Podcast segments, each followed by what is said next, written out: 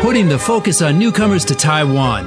This is ICRT's New Life for New Residents. 挥洒汗水与泪水，新住民在台湾开辟家园的心声，请收听《新住民新人生》。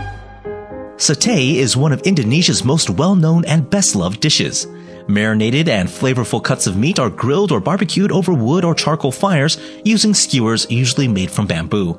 No satay dish is complete, however, without a generous helping of dipping sauce, prepared with roasted peanuts, coconut milk, garlic, soy sauce, and chili.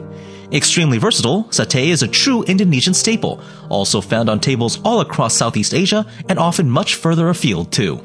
许多人以为沙爹就是指沙爹酱，其实不然。虽然只有一字之差，但实际上却是两项截然不同食物的名称。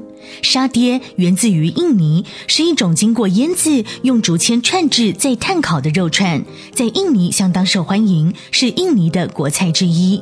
这种烤肉串之所以迎合当地的味，精髓在于沙爹的肉块或肉片会经过姜黄等香料腌制，让肉块在炭烤时多了风味与香气，成为印尼当地开胃的料理与点心。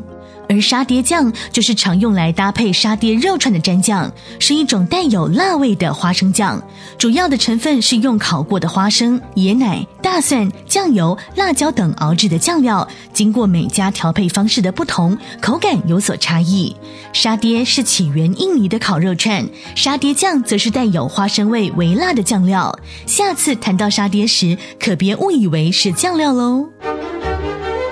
ICRT 新住民新人生由新住民发展基金补助播出。You've been listening to ICRT's New Life for New Residents, brought to you by the New Immigrant Development Fund.